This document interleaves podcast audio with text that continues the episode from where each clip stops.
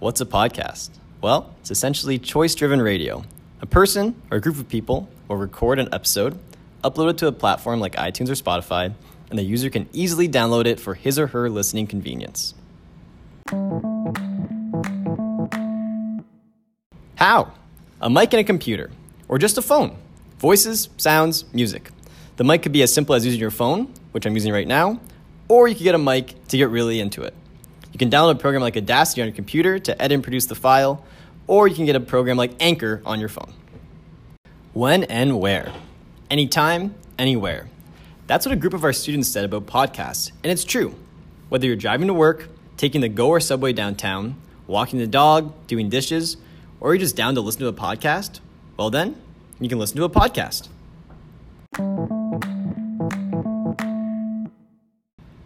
Why? Why podcasting? I'm not sure if everyone is like me, or even if every millennial is like me, but I am not a radio person. After leaving Detroit Radio, I never really took the time to learn Toronto stations. But that's besides the point, because I've either consistently listened to audiobooks or podcasts since living out this way.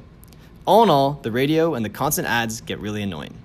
And I either am listening to music, which I may or may not like, a talk show of people I share no interest with, or people calling in to ask questions or talk about problems, or whatever the reason is to call a radio station. But I digress. Actually, I don't. I'm just not a fan of radio. It's no longer the 1950s and the only affordable medium for entertainment. It's 2019 now, and I deserve a choice in what I want to listen to, and for it to align with my schedule. Podcasts can be about anything and done by anybody. The choice is endless. If you're interested in it, then there's probably a group of people out there in the world who would be interested in listening to someone talk about that specific subject. Also, I feel as a teacher and a semi perfectionist at times that podcasting is the best way for a no name person to produce something that is actually of good quality with a chance for it to gain a following. People are busy nowadays. They don't have time to always read a story or blog or commit to a 10 minute YouTube video that is probably just meh. So why not give myself and my students the best possible chance for them to achieve success? We can't all be like one of my students who got over 50,000 views on a video she made about slime life hacks.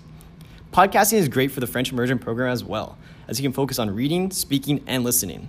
It's the writing process mixed with oral communication, throw in a bit of art, add some writer's craft to make sure your bio doesn't stink, and voila, a meaningful 21st century learning experience.